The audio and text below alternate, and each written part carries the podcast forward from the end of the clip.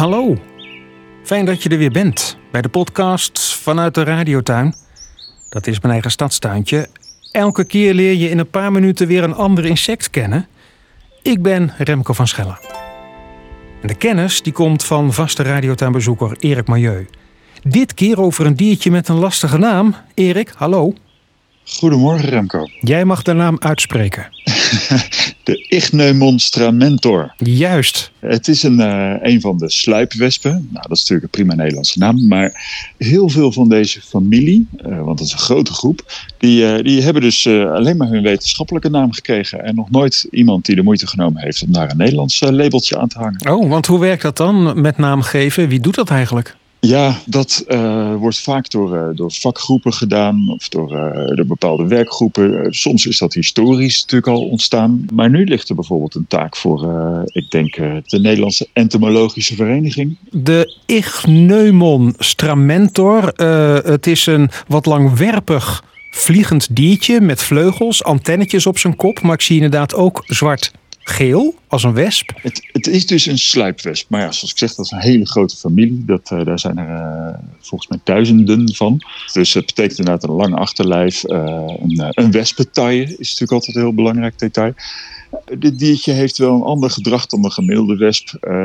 want deze vangt geen prooien of iets dergelijks. Dit diertje dit, heeft een iets wat ander trucje om zichzelf voor te planten.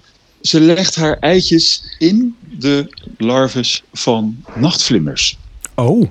Die gaat dus uiteindelijk verpoppen. En in dat verpoppingsproces wordt de rups van binnenuit eigenlijk opgegeten.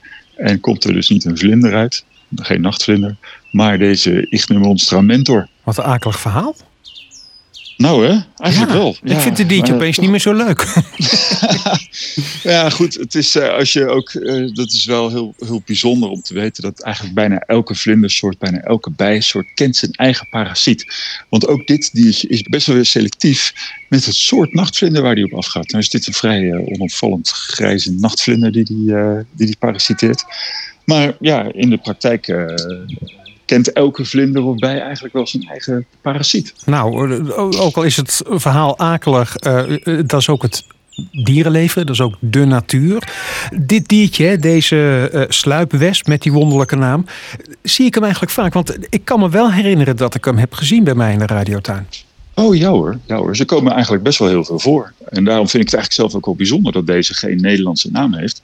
Want het is een, uh, een soort die je nou, eigenlijk bijna in elke tuin wel tegen kunt komen. Ze overwinteren als volwassen sluipwesp in hout, uh, doodhout. Dus uh, zeg maar tussen, tussen stukjes bast in. En dat, dat is bijna overal wel te vinden.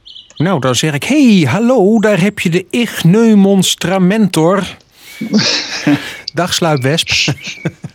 Zonder Nederlandse naam. Ja. Foto kun je vinden op radiotuin.nl. Ga daar vooral even kijken. Erik, dankjewel. Tot volgende week. Een insect dat nog geen Nederlandse naam heeft. Als jij een idee hebt voor dit diertje, hoe wij je moeten gaan noemen in het Nederlands, geef het eventjes door op radiotuin.nl. Daar vind je trouwens ook alle babbels met Erik en je kunt er ook vragen kwijt. Dus hou je niet in.